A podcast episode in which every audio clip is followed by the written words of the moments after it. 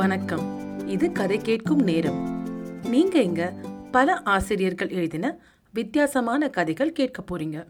இன்னைக்கு சுஜாதா விருது பெற்ற அரவிந்த் சச்சிதானந்தம் எழுதிய நகைச்சுவை கதைகள் தொகுப்பில் இருந்து கும்பிடு சாமி கதையை கேட்க போறீங்க. அரவிந்த் சச்சிதானந்தம் எழுத்து திரைக்கதை மற்றும் மொழிபெயர்ப்பு ஆகிய துறைகளில் இயங்கி வருபவர்.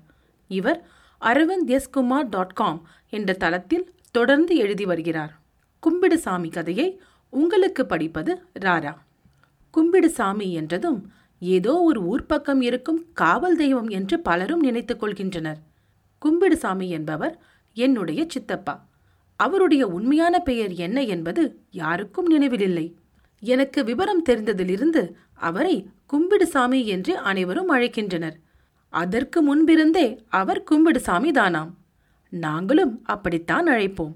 அவரை யாரும் உறவு முறை சொல்லி அப்பா என்றோ மாமா என்றோ சித்தப்பா என்றோ யாரும் அழைக்க மாட்டார்கள்.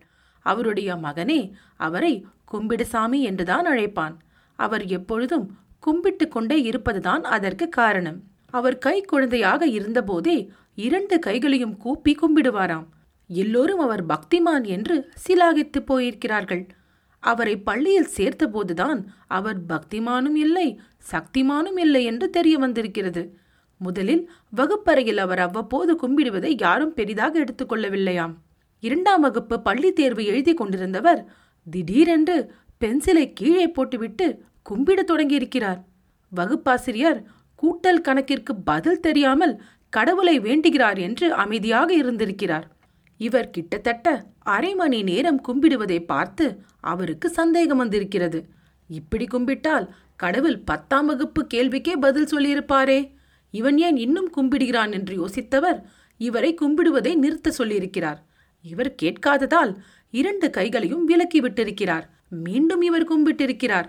எத்தனை முறை விளக்கினாலும் இவர் மீண்டும் மீண்டும் கும்பிட்டிருக்கிறார். செய்ததை செய்யும் குரங்கு பிள்ளை அவ்வளவுதான். தாத்தாவிற்கு செய்தி அனுப்பிவிட்டிருக்கிறார்கள். அதன்பின் தாத்தா அவரை பள்ளிக்கூடத்திற்கு அனுப்பவில்லை. வீட்டில் வசதி இருந்ததால் அவர் கும்பிட்டு கும்பிட்டு தூங்கியிருக்கிறார். கும்பிடு சாமியாகவே இருந்தாலும் திருமணம் செய்து வைக்க வேண்டுமே திருமணம் என்றால் வேலைக்கு போக வேண்டுமே என்று யோசித்த தாத்தா அவருக்கு ஏற்றாற்போல் ஒரு வேலையை தேர்ந்தெடுத்திருக்கிறார். அது ஒரு துணிக்கடையில் வருபவர்களை வாசலில் நின்று வரவேற்கும் வேலை. நாள் முழுக்க கும்பிட்டு கொண்டே இருந்தால் போதும். ஆனால் சில மாதங்கள் மட்டுமே அவரால் அந்த வேலையில் நீடிக்க முடிந்தது. அந்த கடை முதலாளியின் மகன் வெளிநாட்டில் இருந்து கும்பிடும் பொம்மைகளை இறக்குமதி செய்து கடையின் முன் நிற்க வைத்து விட்டான். அந்த பொம்மைகள் கும்பிட்டு கொண்டே தலையையும் ஆட்டியிருக்கின்றன. கும்பிடு சாமியால் கும்பிட மட்டுமே முடியும். வேறு வேலை பார்த்து கொள்ளலாம் என்று தாத்தா எண்ணியிருக்கிறார். கும்பிட்டு கொண்டே இருக்கும் அடுத்த வேலை எது?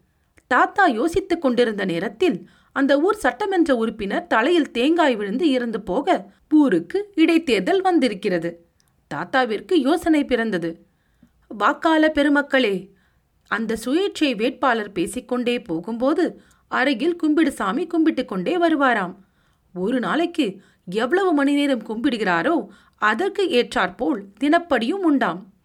ஆனால் இவர் கும்பிடுவதை கவனித்த மக்கள் அனைவரும் இவரையே சுற்றி வர தொடங்கியிருக்கின்றனர். வேட்பாளருக்கு எங்கே இவர் அரசியலில் குதித்து விடுவாரோ என்ற பயம் வந்துவிட்டது. கும்பிடுக்கு அந்த வேலையும் போயிற்று.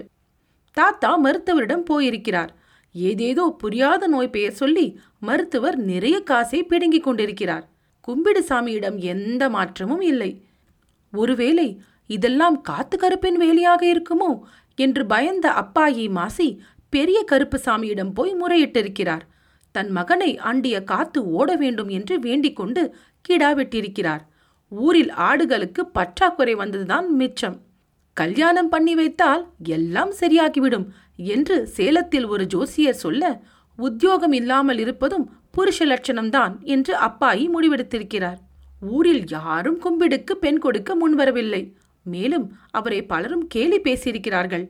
அதனால் தாத்தா குடும்பத்தோடு மெட்ராஸுக்கு குடி புகுந்திருக்கிறார் தாம்பரம் அருகே ஒரு கிராமத்தில் வசித்து வந்தபோது கும்பிடுசாமி கும்பிட்டு கொண்டே இருப்பது மரியாதைக்காக என்று தவறாக புரிந்து கொண்ட அந்த ஊர் பஞ்சாயத்து தலைவர் இவ்வளவு மரியாதையான மனிதனை தவறவிடக்கூடாது என்று முடிவு செய்து தன் கடைசி மகளை கும்மிடுசாமிக்கு கல்யாணம் பண்ணி கொடுக்கப் போவதாக சொல்லியிருக்கிறார்.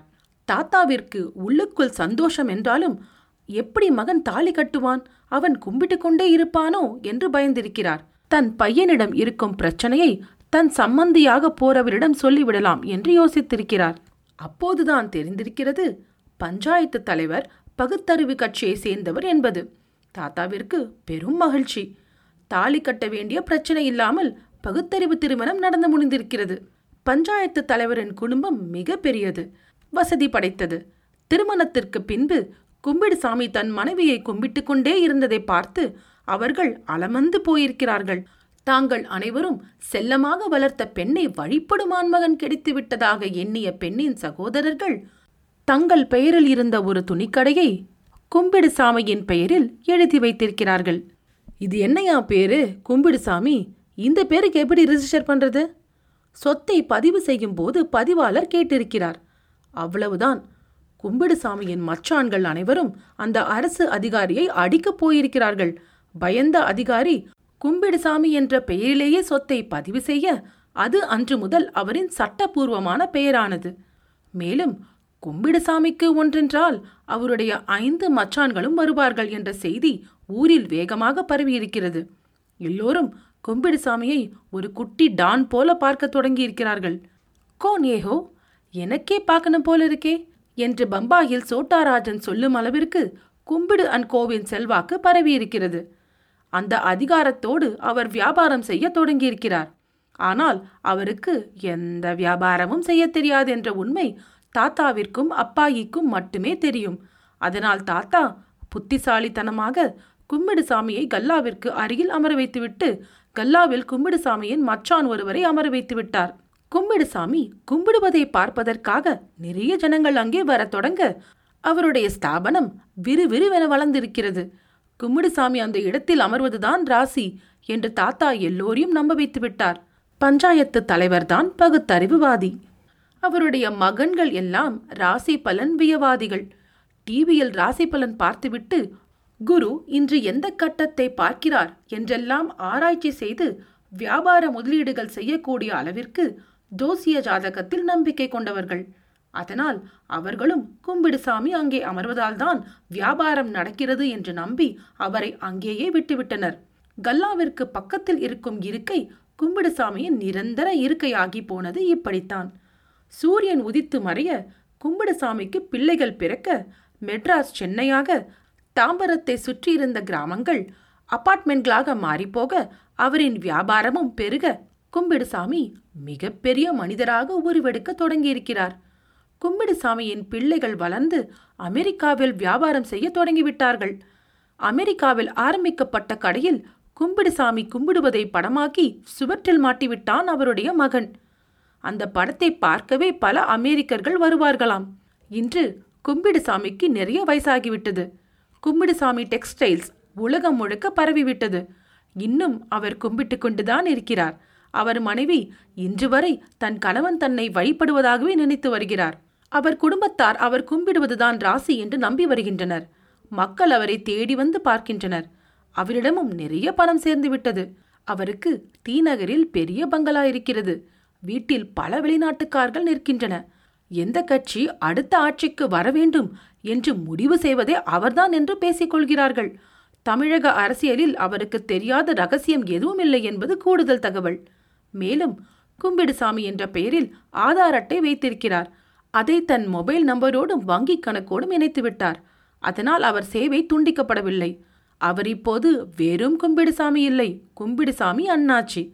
ஆனால் அவருடைய உண்மையான பெயர் என்ன என்பதுதான் யாருக்கும் நினைவில் இல்லை கும்பிடுசாமி கதை கேட்டதற்கு நன்றி. உங்கள் கருத்துக்களை கீழே பதிவிடுங்கள் மற்றும் உங்கள் நண்பர்களுக்கு கதை கேட்கும் நேரத்தை பகிருங்கள். நீங்கள் எழுத்தாளரா? உங்கள் சிறுகதைகள் கதை கேட்கும் நேரத்தில் இடம்பெற கதை கேட்கும் நேரம் அட் ஜிமெயில் டாட் காம் என்ற மின்னஞ்சலுக்கு தொடர்பு கொள்ளுங்கள். தேர்ந்தெடுக்கப்பட்ட கதைகள் இங்கு இடம்பெறும். இன்னொரு கதையுடன் உங்களை மீண்டும் சந்திக்கிறேன். நன்றி ராரா. ஃப்ரீ தமிழ் இ புக்ஸ்க்கு நன்றி.